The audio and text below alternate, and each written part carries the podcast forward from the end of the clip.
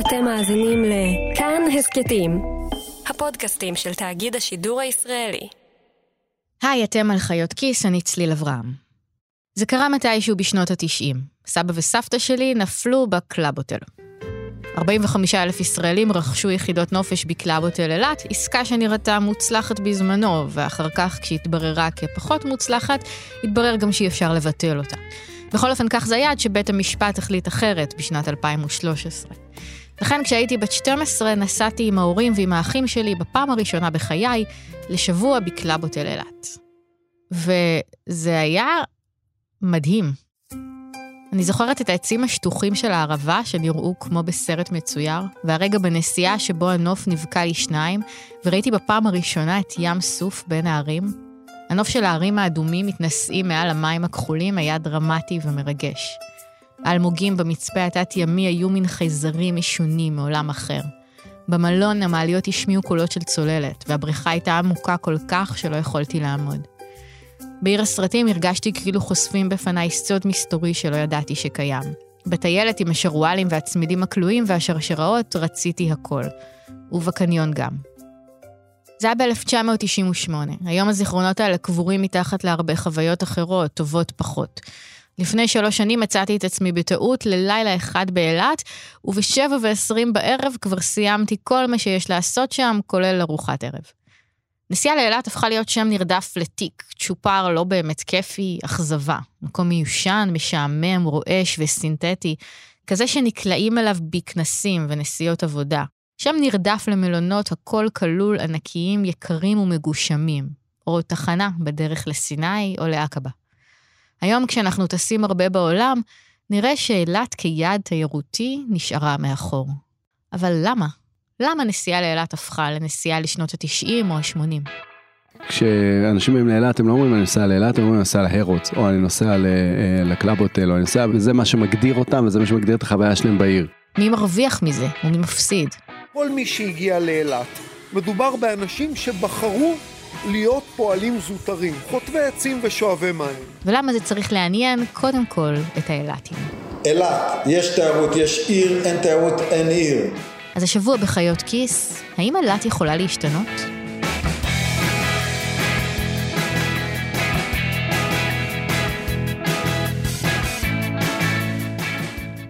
ב-12 בנובמבר 2019 ירד במרכז גשם. שתי רקטות נורו על תל אביב על ידי הג'יהאד האיסלאמי ויורטו על ידי כיפת ברזל, ופיקוד העורף הורה לתושבי המרכז לא להגיע לעבודה אם היא לא חיונית. באותו זמן, בטיילת החוף הצפוני באילת, השמש זרחה. הטמפרטורה הייתה 30 מעלות, ותיירים שכבו על החוף כאילו אין בעולם מלחמות או גשם. שלום, לפני שתחילה תשימי לב איך כן ריק. ריק? תסתכלי שמאלה ימין לחנויות. תסתכלי. זה אורי שיש. הוא נהג מונית, ולפני עשר שנים הוא הקים את מפלגת נהגי המוניות של אילת. אני פוגשת אותו בקניון מול הים, אחרי שאני מחכה בתור לבדיקה ביטחונית. כמו תמיד, הקניון מלא. או לפחות ככה זה נראה. לי. תשימי לב, הכל ריק, תשימי לב. את שמה לב, את היית למטה, זה קומה אצלי. אורי מדבר תוך כדי הליכה מהירה בקומה הראשונה של הקניון, ואז בשנייה. המעברים בקניון מלאים, אבל הוא מסתכל אל תוך החנויות. רובן חנויות אופנה. ריק, ריק, ריק, ריק. אנחנו יוצאים מהקניון ומסתכלים על רצועת החוף המפורסמת של אילת, זו שלאורך הטיילת. החוף מלא תיירים. אבל גם כאן, אורי לא רואה תיירים. בעצם זה נראה, כי זה מרגיש שאם ואנחנו בלי. למה? כי אין פה כלום. כי אין תיירים, זה נראה כאילו תיירים, אז, אז מס הכנסה חושב שיש פה עבודה, וביטוח לאומי חושב שיש עבודה, ומע"מ חושב שיש פה עבודה, וקצת תיירות אומר, וואו, העיר מלאה. התיירים שאני רואה, ואורי לא סופר, הם תיירים שמגיעים לאילת בטיסות זולות מאוד של כמה עשרות יורו. הם ממלאים את החופים, אבל לאורי ולתושבי אילת זה לא עוזר, כי הם לא קונים כלום. לא הולכים למסעדות, לא מבזבזים בקניון. הם קונים אוכל בסופר, שותים קפה, וזהו. אנחנו פה בתקופת החורף, איזה מזג אוויר. מדהים. פה צריך להיות פה מפוצץ. אנחנו יורדים למסעדות שעל החוף. אילן, בוא רגע. על החול בכניסה לאחת מהן, אורי מכיר לי את אילן. אילן הוא איש יחסי ציבור וסוג של סלב באילת. אני שואלת אותו איך לחיות פה ומקבלת תשובה מוכנה. אנחנו תושבי אילת. אנחנו חיים פה כל השנה, יש ימים של 50 מעלות, ריחוק ממרכז הארץ שמחייב לפחות אלף שקל להגיע למרכז, זאת אומרת אם אני רוצה ללכת לאירוע, למשחק כדורגל, להצגה, אני כרגע נעול באי. מגיעות לי פריבילגיות על זה שאני בחמישים מעלות, מרוחק ממרכז הארץ, מקומות עבודה שלי מצומצמים. אני כן אמור ליהנות מרווחיה של העיר בגלל ההפסדים. באה מדינת ישראל, אמרה, איזה יופי, אני אוריד מכם את המע"מ, חיבקנו את המדינה, הכל טוב ויפה. מה עשו כל חזירי הארץ? כל הרשתות הגדולות אמרו אין פה מע"מ, בוא נלך לחצר של אילן ונאכל לו את האוכל. ואז שבע אירוקה, שמונה רנואר, אין רשת שלא באה והתנפלה על העיר. מה עושה התושב הקטן? רוצה לפתוח בית קפה, רוצה לפתוח חנות, איך יכול להתמודד מולם? אילן הוא הראשון שמציג לי את התזה שתחזור אחר כך פעמים רבות. יש תיירים, כמו שאומר אורי, שמגיעים לאילת אבל לא מוציאים כסף, ויש תיירים שמגיעים לאילת ומוציאים המון כסף, אבל הכסף הזה לא מגיע לתושבי אילת. הם עובדים במלונות ובחנויות בשכר מינימום, והרווחים זורמים לתל אביב, לפוקס ולישרוטל. תדמייני שמצאו זהב אצלך בחצר של הבית, באו, נתנו לך עט ואמרו לך תתחילי לחפור, תקבלי 35 שקל שעה, ובאים אחרים ולוקחים את הזהב, איך היית מרגישה? כל מי שהגיע לאילת, כל מי שנשאר באילת, כל מי שבחר לבוא לאילת, מדובר באנשים שבחרו להיות פועלים זוטרים, חוטבי עצים ושואבי מים. מי שלא רוצה להיות כזה, עוזב את העיר. ואין להם גם תקווה לשינוי. תקליטי אותי. לעולם לא תהיה רכבת לאילת. ואני איתו. לעולם, אנחנו, אני והוא באותו גיל כמעט, אנחנו היינו בכיתה א', נתנו לנו דגל ואמרו לנו, בואו, תקרטו את הסרט, כי אנחנו, אנחנו היינו פה לפני 60 שנה, 50 שנה. אני אסביר לך למה לא תהיה לעולם רכבת. מה יעשו ארקיע? מה יעשו ישראל? מה יעשו ישראל? מה יעשו אגד? מה יעשו מה אגד? יעשו בנמל? מה יעשו מובילי אילת? ומי יאכל את הקופונים? אם יש לך שעתיים, שעתיים וחצי רכבת, מה תבחרי? מי יטוס? לא תהיה רכבת. בהמשך הטיילת אני פוגשת את התיירים עצמם. בירקה ואלי למשל באו לפה משוודיה. אני מבקשת להצטרף אליהם לכמה דקות בשולחן שלהם שמונח על דשא סינתטי. מסביב מתנגנת מוזיקה שבאילת נראה כאילו היא פשוט יוצאת מהחול בכל מקום. אלי ובירקה מספרים שנובמבר בשוודיה הוא חודש מאוד לא נעים, והם חיפשו מקום להתחמם בו. זאת לא החלטה שהם מתכוונים לחזור אליה. השמש באילת נהדרת וגם הנוף יפה, אבל העיר עצמה פשוט מלאכותית נורא, זולה ונוצצת. quite nice. I love the sun, I love the mountains, I love the beach. Uh, there are local places, but it's a little bit too plastic. What do you mean it's too plastic? synthetic. A li- synthetic. כמה ימים קודם לכן יצא להם לבקר קרובי משפחה בבאר שבע. שם זה היה משהו אחר לגמרי. But we, we were before this, we were over Shabbat in Beersheba. Well, Beersheba is a different story. Shabbat Beersheba is like dead, but like we were, we had a hotel near a bar called the Retro Bar where they played Aria Zilber, and like, and then- Almost no tourists. almost no tourists. No, and it, wa- that was more, much more authentic than this. בסוף השיחה שלנו הם מעניקים לאילת את הכינוי הכי מעליב לאתר תיירות.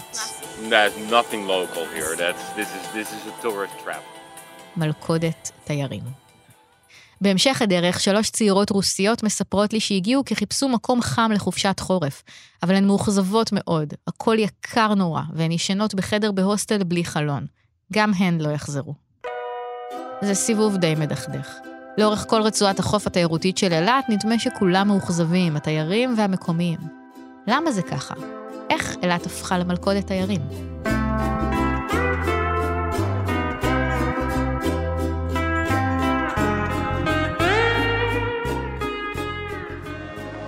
למקום זה קראו פעם אום רשרש. הייתה זו תחנת משטרה בריטית. היום זהו מלון. ההחלטה להפוך את תחנת המשטרה הבריטית בנקודת היישוב הבדואית אום רשרש לעיר נמל בינלאומית הייתה מבוססת על חזונו של בן גוריון. בשנת 1952, שלוש שנים אחרי שהשטח נכבש במלחמת העצמאות, נוסדה אילת. בראשית שנת 49 לא עמד כאן אלא הבניין הזה ובית וויליאמס החוקר האנגלי. אילת לא נולדה כעיר תיירות. בשנות ה-60 וה-70 היא הייתה מפלטם של עבריינים שנשלחו לעשות עבודות שירות שם, והפכה במקביל גם למוקד של תרבות היפית ישראלית. היא הפכה לעיר תיירות כמעט בבת אחת, כשנבנתה רצועת המלונות שלה. זה קרה, בדיוק כפי שזה נראה, בשנות ה-80. אני חושב ששר התיירות באותה תקופה היה גדעון פת. זו הייתה החלטה פשוט לפתח את מגזר התיירות כמגזר הכלכלי המרכזי באילת. זה דוקטור יניב בלחסן מהמחלקה לתיירות ומלונאות באוניברסיטת בן גוריון. אתם אולי מזהים את הקול שלו מהפרק עלייתה ונפילתה של ברצלונה. עד לפני כמה חודשים הוא גר באילת ולימד שם בקמפוס של האוניברסיטה. היום בין הקניון לגבול עם ירדן שוכנים זה לצד זה מלון מלכת שבא, מלון קיסר פרימייר, מלון דן פנורמה, מג'יק פאלאס, הרודס פאלאס, הרודס ויטליס, אסטרל וילג', ליאונרדו פריבילג', ליאונרדו פלאזה, קראון פלאזה, איסרוטל לגונה, איסרוטל ריביירה קלאב, איסרוטל ספורט קלאב, איסרוטל רויאל גרדן ואיסרוטל רויאל ביץ'. סך הכל 15 מלונות רק בקו הראשון למים בטיילת, יש עוד הרבה. המלונות האלה קמו בשנות ה-80 וה-90 ועיצבו את התיירות באילת ואת המיתוג שלה כמין וגאס ישראלית. במאמר "החוף שבסוף העולם" מ-2005 מסביר החוקר מעוז עזריהו מאוניברסיטת חיפה איך אילת מתגה את עצמה כמקום לבילוי פרוע, שאפשר לעשות בו כל מה שלא עושים במרכז. זוכרים את הקמפיין "אני קופץ לאילת ושכולם יקפצו"? זה.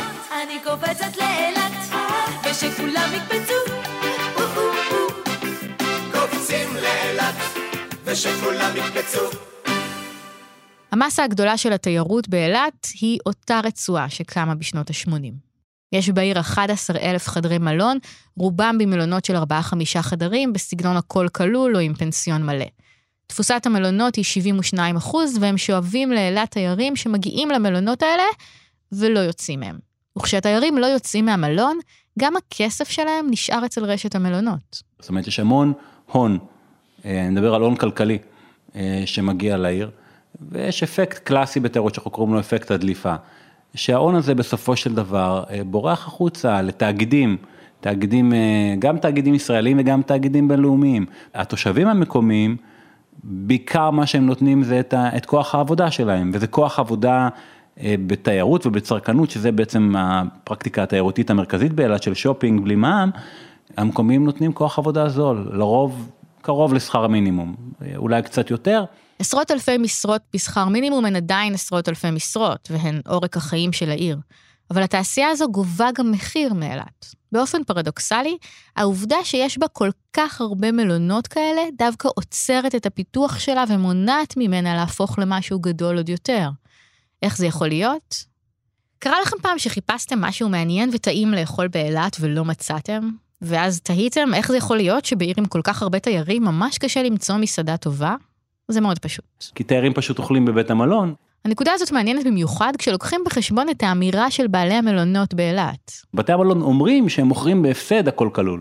הם אומרים, היינו מעדיפים לא למכור. כן, המלונות מפסידים כסף על כל ארוחת ערב שהם מגישים. הם עושים את זה רק כי הם חוששים שאם הם לא יגישו, התיירים ילכו למלונות אחרים, כדי לקבל שם את אותה חוויית שפע וזלילה אינסופית שהעיר מזוהה איתה. במצב הזה, מסעדות באילת צריכות לשווק את עצמן בתוך המלונות לתיירים שלא יוצאים מהם, ולהתחרות בדבר שהכי קשה להתחרות בו, אוכל חינם. זה לא עובד. באילת יכולה להיות תעשיית מסעדנות מהממת, אבל מסעדות באילת קורסות. ואז ככה גם לא נוצרת אפשרות לפיתוח זהות גסטרונומית של העיר. כשאין סצנה קולינרית מקומית, אין סיבה לתיירים לצאת מהמלון, ואין להם גם סיבה להגיע לעיר, אם יש מלון משתלם יותר במקום אחר. וזו רק דוגמה. יניב מספר לי למשל גם על אילתית שרצתה לפתוח עסק של סיורי ברים, כמו שיש בהרבה ערים בעולם. אבל כדי להגיע לתיירים היא הייתה צריכה לפרסם את הסיור בתוך בתי המלון, והם גבו ממנה 30% עמלה. העסק נסגר. כן, האילתים הם משרתים של התיירים. רוב האילתים עובדים כנותני שירות לתיירים, וכשיש כמה אילתים שמבקשים לפתח אה, מוצרים מקומיים קטנים, הם מתקשים לעשות את זה, הם מתקשים להגיע לקהל הזה. אחת מההשלכות של פיתוח תיירותי מהסוג הזה היא גם הניתוק שנוצר בין תיירים למקומיים. זה נראה לנו היום מובן מאליו, אבל זה לא. באילת יש בעצם שתי ערים נפרדות. עיר נופש עם בריכות והופעות, ועיר מקומית שעובדת בשביל עיר הנופש, אבל מנותקת ממנה בכל אספקט אחר של החיים. אחד התסכולים שהיה לי ברמה האישית, שגרתי באילת, זה תרבות. היה קשה לצרוך, אה, אתה אומר, אני חי בעיר תיירות, המון מאירועי התרבות שמגיעים לעיר. מגיעים לקהל המלונות, הרבה פעמים אה, ועד מזמין, באופן טבעי, אני לא מאשים אף אחד כמובן, כן? ועד מזמין אה, אה, זמר או זמרת, או מלון מזמין אומן או הצגה, ולתושבי העיר אין כניסה. אני כתושב אילת חיפשתי בריכה לשחות בה, בעיר תיירות, בעיר תיירות בחורף, שיש לכל כך הרבה בתי מלון אה, בריכות שחייה, לתושבי העיר אין, אין בריכת שחייה. להפרדה שיניב מתאר יש מחיר. אחד הדברים ששמתי לב שגרתי באילת זה איזושהי תחושת ניכור, או אי נחת. בטח שמת לב שדיברתי עם המקומיים. אי נחת כזאת שיש בין התושבים המקומיים, בעיקר לענף המלונאות, אבל לא רק לתיירות. זה אי נחת שבא לידי ביטוי בפקקים, שהיום הולכים ומתגברים בגלל הזזת שדה התעופה, יותר ויותר ישראלים מגיעים עם רכב. אין איפה לחנות, יש בעיית חנייה. ותושבים מתלוננים ומקטרים על צפיפות גם במרכזי מסחר. ובאירועי תיירות גדולים, התושבים אומרים, אני לא מתקרב, לא, בטח לא לטיילת, אבל לא נגיד לחוף הים, מחכים עד יעבור זעם.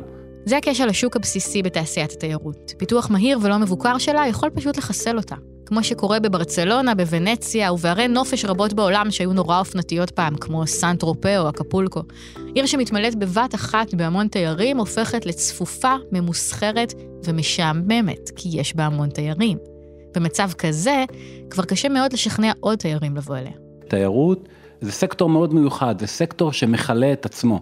ופיתוח לא מושכל של תיירות וגידול לא, לא מבוקר בשום צורה שהיא, בסופו של דבר גם מכלה את התרבות המקומית, גם מכלה את המשאבים הטבעיים.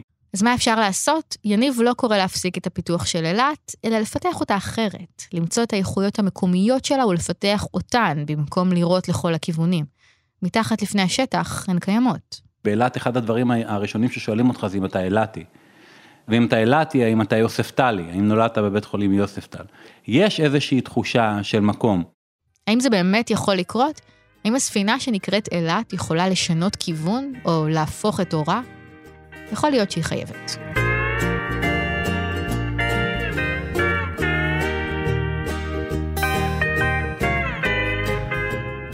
כיום חיים באילת 63 אלף תושבים. הדירוג הסוציו-אקונומי שלה הוא 6 מתוך 10, כמו נתניה, אור יהודה ושלומי. האוכלוסייה בה גדלה, אבל בקצב נמוך מהממוצע, מה שאומר שבהתחשב בריבוי הטבעי היא בעצם יורדת. קצב גידול המשרות נמוך מהממוצע. השכר הממוצע גדל, אבל לאט מהממוצע.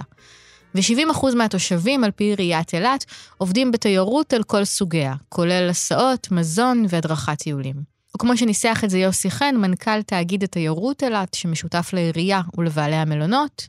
אילת, יש תיירות, יש עיר, אין תיירות, אין עיר. והתיירות לאילת מתחלקת לשני חלקים. לאילת מגיעים כל שנה כשניים וחצי מיליון תיירים. רובם שניים ורבע מיליון ישראלים. תיירות שהייתה פעם צעירה יותר, בסגנון אני קופץ לאילת ושכולם יקפצו, והפכה עם השנים לתיירות משפחות בורגנית יחסית. חלק גדול מתיירות הפנים היא תיירות של כנסים, אירועי ספורט ופסטיבלים. אלי לנקריס, סגן וממלא מקום ראש עיריית אילת, הסביר לי שהתיירות הזאת מתקיימת כנגד כל הסיכויים. השמיים פתוחים, היורו נמוך, שדה דוב סגור, שדה התעופה רמון רחוק מהעיר, סיני מושכת תיירים, ואף על פי כן 50% מכל תיירות הפנים בישראל מגיעה לאילת. והוא חושב שזאת תהיה יהירות לשאוף ליותר. הסוג השני, וזה הסוג המורכב יותר, הוא תיירות חוץ. ב-2018 הגיעו לאילת 213 אלף תיירים מחו"ל, רובם הגיעו מרוסיה. אחר כך מצרפת, ארה"ב, גרמניה, בריטניה, איטליה והולנד. לנו בתור ישראלים נשמע מוזר שמישהו בגרמניה או ברוסיה יעלה על מטוס כדי להגיע לאילת. לאן? להודיז שבטיילת הרודס? חסרים חופי ים בעולם? אבל לאילת יש נכס תיירותי אדיר שיש למעט ערים בעולם. משהו שאי אפשר למצוא גם לא ביוון או בפורטוגל או בטורקיה. חורף בקיץ. יחד עם הגאות העצומה בענף התיירות בשנים האחרונות, שמביאה איתה מיליוני מטיילים סקרנים כמעט לכל פינה בעולם, יש פה פוטנציאל. הפוטנציאל הזה הוא לדעת אנשי העירייה המפתח לשיפור החיים של תושבי אילת. כי מעבר לאתגרים בתחום התיירות, יש לאילת גם הרבה אתגרים אחרים, היא קטנה ומבודדת, יוקר המחיה בה גבוה מאוד בגלל עלויות השינוע של כל דבר, וקשה לפתח בענפי תעסוקה שהם לא תיירות. כדי להגדיל את מספר התיירים שמגיעים אליה מחו"ל, מאז 2015 משרד התיירות מתמרץ את חברות התעופה ב-60 יורו לכל כרטיס טיסה לאילת. במילים אחרות, על כל תייר שמגיע לאילת מחו"ל, המדינה שמה כסף. בשנת 2018 הסבסוד הזה הסתכם ביותר מ-8 מיליון יורו. אבל זה עובד. ב-2015 נחתו בנמל התעופה בעובדה 33 אלף נוסעים שהגיעו מאירופה לאילת. ב-2018, 156 אלף. אבל אז התברר שקרה משהו מאוד מוזר. בעוד שמספר הנוסעים הנכנסים לאילת עלה, עלייה של 26% בדצמבר 2018 לעומת 2017, מספר הלינות במלונות נשאר אותו דבר. ואם מסתכלים על חודש נובמבר באותן שנים, מספר הלינות אפילו ירד ב-28%. לאן הם הלכו? חלק מהתיירים שהגיעו לאילת בטיסה מוזלת על חשבון משרד התיירות כנראה ישנו ב-Airbnb. חלק אחר, 13% מהם, עברו את הגבול באותו יום למצרים או לירדן. בהתאחדות המלונות השתתפו בהתחלה בסבסוד, עד שהם הבינו שהכסף הזה לא מגיע להם בחזרה והפסיקו. למה? כי התיירים האלה לא דומים בכלל לתיירי הכנסים והכל כלול של המלונות על הטיילת. הם מחפשים משהו אחר. מי שמכיר אותם ואת מה שהם מחפשים ממש טוב, הוא גל מור. שמי גל מור, אני יזם תיירות ואני אחד הבעלים והמנהלים בחברת אה, אברהם הוסטלס וטור. בקומה הראשונה של אברהם הוסטל בתל אביב יש לאונג' ענק. בבוקר הוא חדר אוכל, אחר כך הוא הופך למנהב שאנשים יושבים פה לעבוד וקובעים בו פגישות, ובערב הוא נעשה בר ומועדון הופעות. בקומות שמעליו ישנים עד 400 תיירים מכל העולם בחדרי דורמס משותפים, שמיטה בהם עולה 102 שקלים ללילה, או בחדרים פרטיים פשוטים, החל מ-300 שקל ללילה. בלאונג' הזה, וגם על הגג, ובחדר היוגה ובאולם התערוכות, הם פוגשים את התרבות המקומית. בשבוע שבו אני מגיעה, למשל, יש פופ-אפ אוכל הודי, מסיבת 90's, ערב ציור ובירה שנקרא Pint and Paint, תערוכה של שבוע האיור, ותערוכה של אומנים ישראלים יוצאי אתיופיה. ואורחים מוזמנים להשתתף גם בסדנת בישול ישראלי, בסיור לגדה המערבית או לקיבוץ, ובשיעורי יוגה שעליהם משלמים כמה שרוצים. והפרויקט שגל עובד עליו עכשיו הוא הוסטל חדש של החברה באילת. הוסטל שמיועד לקהל יעד שדומה לזה שמגיע לתל אביב ולירושלים. מי הקהל הזה? התיירים של אברהם הוסטלס הם לא ישראלים, לא מגיעים בקבוצות, לא צליינים, לא חברי תגלית. הם מטיילים עצמאיים. אנשים שנכנסו לסקאי סקנר ולטריפ אדוויזר והגיעו לפה. הרשת שלהם היא תופעה חריגה במלונאות הישראלית, אבל לא העולמית, ומה שמניע את ההצלחה שלה הוא שינוי דורי גלובלי, שמתרחש בתעשיית התיירות ומעצב אותה מחדש. וגל שם את האצבע על משהו מאוד מדויק בשינוי הזה. כשאנשים באים לאילת, הם לא אומרים אני נוסע לאילת, הם אומרים אני נוסע להרוץ, או אני נוסע לקלאבוטל, או אני נוסע, וזה מה שמגדיר אותם, וזה מה שמגדיר את החוויה שלהם בעיר. וזה בסדר גמור, אבל זה לא ייקח את אילת רחוק. כי התיירים מחו"ל שהיא מנסה למשוך מחפשים משהו אחר. הם לא רוצים לנסוע למותג, הם רוצים לנסוע למקום. אם בעבר התיירים והתיירות של ה baby boomers למיניהם הרבה יותר חיפשה איזשהו אה, פאר, איזשהו אה, הוד והדר, איזשהו אה, משהו שהוא גם מרגיש להם מפנק מאוד מבחינת הפאר והתשתיות, וגם אה, הוא סוג של סמל סטטוס. אם אתם בני 20 או 30 או 40, סביר להניח שככה ההורים שלכם היו רגילים לטייל. אבל אתכם זה לא ממש מעניין. התיירים של היום מחפשים משהו אחר לגמרי. זה לא חייב להיות מפואר, זה לא חייב לפנק, וגם זה מיותר אם, אם זה כזה וצריך לשלם על זה. הם יעדיפו הרבה יותר לבוא ולישון בחדר מסודר, ואת יתרת התקציב שהם חוסכים על חדר שהוא מפואר, להוציא בחוויות. חוויות יכולות להיות uh, סיורים, זה יכול להיות uh, חוויות קולינריות, זה יכול להיות uh, טיולים, ומיליון ואחד דברים שהם חווייתיים, והם הרבה יותר עם אוריינטציה של הכרה של התרבות, של התרבות המקומית, מאשר uh, לשבת במלון ו- ולאכול ולשתות, כמו שאפשר לעשות בכל מלון, בכל כל הילטון בעולם, אתה פחות או יותר. התיירים האלה הם פלח הולך וגדל משוק התיירות. זה הפלח שעליו נשענת Airbnb למשל. הוא מקיים רשתות הוסטלים וחברות לואו-קוסט, ולתיירים כאלה אין מה לחפש באילת. לפעמים מבינים את זה רק אחרי שהם מגיעים. אה, הוסטלים אה, אין בסדר גודל של מה שאנחנו נותנים ובסטנדרט של מה שאנחנו נותנים, יש דברים קטנים שנמצאים שם הרבה שנים, ו- והם מוצאים את עצמם או שם או בדירות Airbnb, חלקם גם מנסים את מזלם בקמפינג או בכל מיני אה, אלטרנטיבות עוד יותר זולות. אחרי שהתיירים האלה מגיעים לכאן, ואחרי שהם מתמקמים בדירת ה-Airbnb שלהם, או בחדר קטן בהוסטל בלי חלון, הם מגלים שאין להם מה לעשות. אלה אותם תיירים שאורי שיש הראה לי על החוף באילת, התיירות הענייה שלא מבזבזת כסף. גל אומר שתיירים כאלה שמגיעים בטיסות לואו-קוסט, מוציאים בסופו של דבר בחופשה שלהם את אותו כסף, כמו תיירים מהסוג הישן שהולכים למלון יקר. אם יש להם על מה.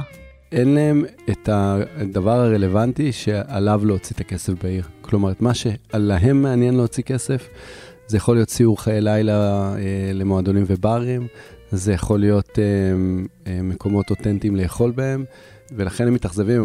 מה שמעלה את השאלה, למה אנחנו משקיעים כסף בלהטיס אותם לפה בכלל? במקרה הטוב הם לא ממליצים לחברים שלהם אה, לבוא גם, ובמקרה הפחות טוב הם, הם, הם מבטאים את האכזבה שלהם, כאילו אוקיי, היה כרטיס טיסה זול, אבל העיר עצמה לא נתנה שום תמורה. כאילו, המלונות הסתירו את הים, אה, המלונות יקרים ולא מעניינים, מעבר למלונות לא קורה שום דבר רלוונטי ברמה, ברמה התרבותית ש, שיכולנו להתחבר אליו ולהבין אותו וליהנות ממנו. בסדר, מצב שבו תיירים מגיעים לכאן ומתאכזבים, הוא לדעת גל גרוע יותר מכך שלא יגיעו תיירים בכלל. כי התיירים האלה יכתבו ברשתות ויספרו לחברים שלהם על כרטיס הטיסה ב-50 יורו שלקח אותם למלכודת תיירים משעממת עם מלונות ב-250 יורו ללילה. עד שעולם התיירות יבין את הטריק והם יפסיקו לבוא. הנתונים מאשרים את התזה של גל. על פי השוואה לערי נופש אחרות בעולם, שנערכה עבור משרד האוצר ב-2016, המלונות באילת יקרים ביחס לערים אחרות. האיכות שלהם נמוכה יותר, וכך גם התמורה לכסף. בפעילות פנאי, אילת קיבלה את הציון הנמוך ביותר. זאת אומרת שכדי להפוך לעיר תיירות עולמית, שתיירים מהעולם מגיעים אליה וגם לא מתאכזבים, אילת צריכה להפוך למקום. לא לרצועת חוף שיש בה מלונות זהים למלונות אחרים, אלא למקום ספציפי, כזה שנוסעים אליו, כמו שנוסעים למשל לסיני או ליוון. כן, כדי לנפוש, אבל במקום הספציפי הזה, ליהנות מהתרבות שלו, לאכול את האוכל שלו. וכזה שהמקומיים שחיים בו הם חלק מהחוויה, ולא מעמד משרתי מנותק מהעיר. אבל מה התרבות המקומית של אילת? מה האוכל המזוהה עם אילת? איך תראה החוויה התיירותית הספציפית שאילת יכולה להציע? זה לא ברור.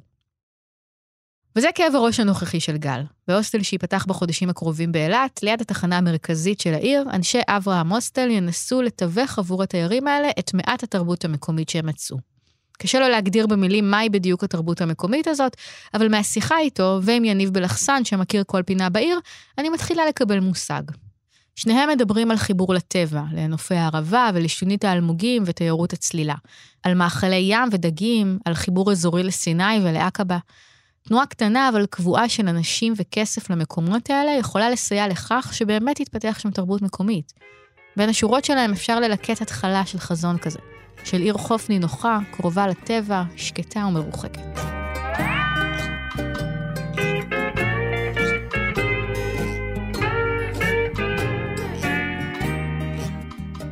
צריך להשקיע יותר, במפורש. זה אלי לנקריס, סגן וממלא מקום ראש עיריית אילת. הוא לא מחזיק את תיק התיירות בעיר, אבל הוא מי שכולם אמרו לי שכדאי לי לדבר איתו אם אני רוצה להבין באמת מה קורה בעירייה. אני מעלה את הרעיונות של גל ויניב בפני אלי, והוא לא מתנגד. הוא מסכים שכדי להביא לאילת יותר תיירות חוץ, צריך לשפר ולגוון את החוויה התיירותית בה. לשפץ את קו החוף, לשדרג את תיירות הצלילה, לפתח את התיירות הסביבתית ואת הממשק עם הטבע שמסביב לאילת. לבנות מלונות חדשים, מגוונים יותר, ולסלול קו רכבת לעיר. את הדיבורים על לוקאליות ועל המחסור בפעילויות פנאי ותרבות הוא מאשר בסיסמה, שגם חוזרת על עצמה מצד תאגיד התיירות אילת. צריך ליצוק תוכן לעיר. את הציון הנמוך שנותנים התיירים לאילת בגזרת הפנאי, תרגמו באילת לווינטר סאן פסטיבל, סדרה של 35 פסטיבלי חורף. אם אתם מאזינים לפרק הזה ביום שבו הוא יוצא, ביום רביעי, ה-15 בינואר 2020, אז מחר ייפתח באילת פסטיבל אומנות בצבעים, ובשבועות הבאים יתקיימו גם פסטיבל מוזיקה קאמרית, פסטיבל ישראמן, שזה תחרות טריאטלון, פסטיבל גיטרה ופסטיבל תיאטרון רחוב. הפסטיבלים האלה אמורים למשוך תיירים ולגרום להם לצאת מהמלונות. אבל גם זה לא מספיק. צריך ליישם את התוכנית האסטרטגית של העיר. הנה היא כאן, את רואה את זה? זה... אלי מניח על השולחן ספר עב כרס, תוכנית אסטרטגית לאילת, 26 במאי 2016. התוכנית שהוכנה על ידי משרד PwC כוללת את כל מה שהוא אמר והרבה יותר.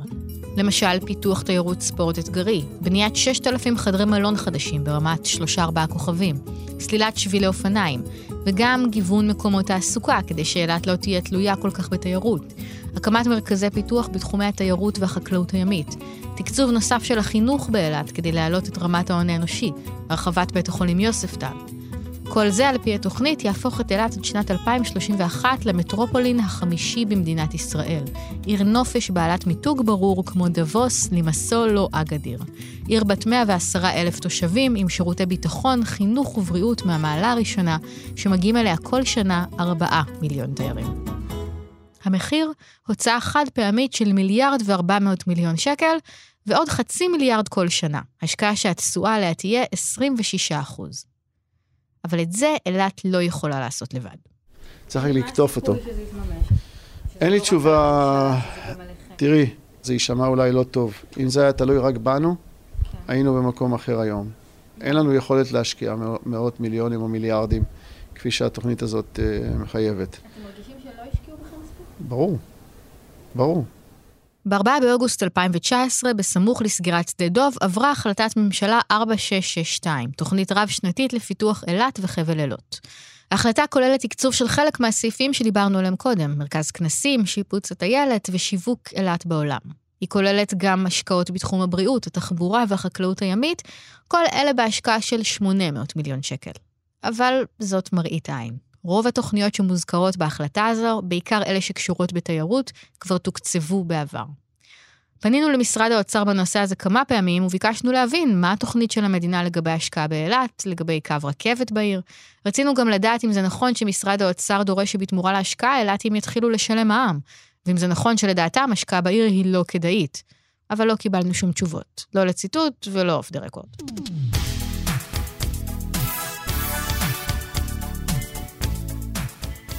שינוי הוא לא רק עניין של השקעה ממשלתית, אלא גם של חזון ותפיסת עולם. בשיחות שלי עם עיריית אילת ועם תאגיד התיירות אילת, הוזכרו שוב ושוב הפסטיבלים והצורך לגוון את העיר באטרקציות ובחוויות, ונראה שנעשים שם מאמצים בנושא הזה. אבל מעבר לזה, לא ראיתי חזון מקומי כלשהו. הם מעוניינים בכל היוזמות, ויש להם מה להציע לכל אחד. בשבוע שעבר התפטר מחזיק תיק התיירות בעיריית אילת, מתן בארי מרשימת הצעירים, לאחר שהעירייה לא אפשרה לו לממש את המדיניות שלו, שהיא, כפי שאמר בריאיון לידיעות אילת, להחזיר לאילת את הצעירים ואת תחושת החופש והליברליות שהייתה כאן בשנות ה-80 וה-90. ניצנים או שרידים של אילת כזאת ככל הנראה קיימים. יניב מגלה לי כמה סודות כאלה שתיירים לא מכירים. מבשלת סוף למשל, שבה מייצרים בירה מקומית ואפשר גם לערוך סיורים ולראות את התהליך, או מסעדת מאכלי ים שנקראת פיתגורס, או בית וויליאמס שיש בו בקתות קטנות ואווירה שמזכירה את סיני, או אתר הקמפינג המדברי החווה של בני, או מועדון צלילות. מועדון צלילות נמצא בחוף הדרומי. האוטובוס אליו משדה התעופה רמון נוסע כמעט עד הגבול עם מצרים ועוצר ליד בית הארחה המדברי. מתחתיו, מתחת לסככות טבעיות, נמצאת החצר של המועדון. יש שם בר ושולחנות פיקניק וארבע קערות לשטיפת כלים, כי אין פה חד פעמי. ליד אחד השולחנות יושב בר. הוא בן 32, במקור מקיבוץ יפתח, ועם לוק כללי של נועם טור בעונה הראשונה של הישרדות. מועדון הקיבוצניקים פה. כולכם קיבוצניקים? הרוב, אנחנו מנסים.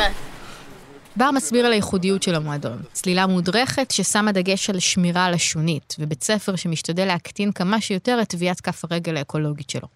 המועדון גם השתתף יחד עם ארגוני סביבה אחרים באילת ביוזמה שהתקיימה קיץ בפסטיבל ג'אז בים האדום.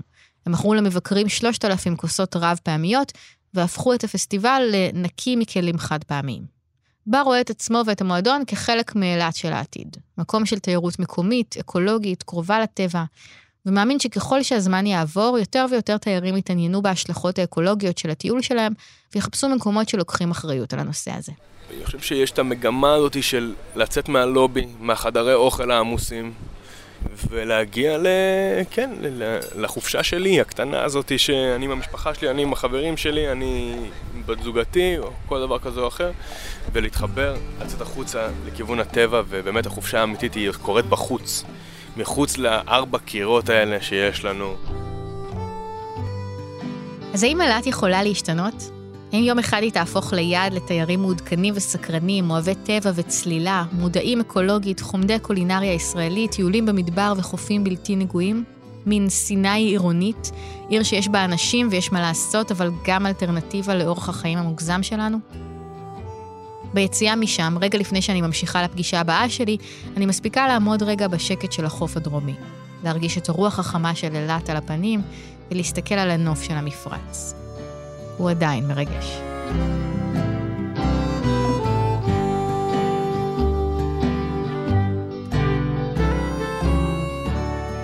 אנחנו היינו חיות כיס, והפרק הזה הוא פרק שני מתוך שני פרקים שהקלטנו באילת. הפרק הקודם נקרא החולמים אחר השמש, יצרה אותו דנה פרנק, ואתם מוזמנים להאזין לו ולכל פרק אחר שלנו בכל אפליקציה או באתר כאן. העורך של חיות כיס הוא רום אטיק, על הסאונד אסף רפפורט. במערכת חברים גם דנה פרנק ושאול אמסטרדמסקי. תודה רבה לדוקטור יניב בלחסן, שעזר לי לפתח את הרעיון לפרק הזה ולמצוא את המרואיינים. אתם מוזמנים להיכנס לקבוצה שלנו בפייסבוק ולכתוב לנו על חוויית התיירות שלכם מאילת ומה דעתכם על העתיד שלה. אני צליל אברהם, תודה רבה שהאזנתם.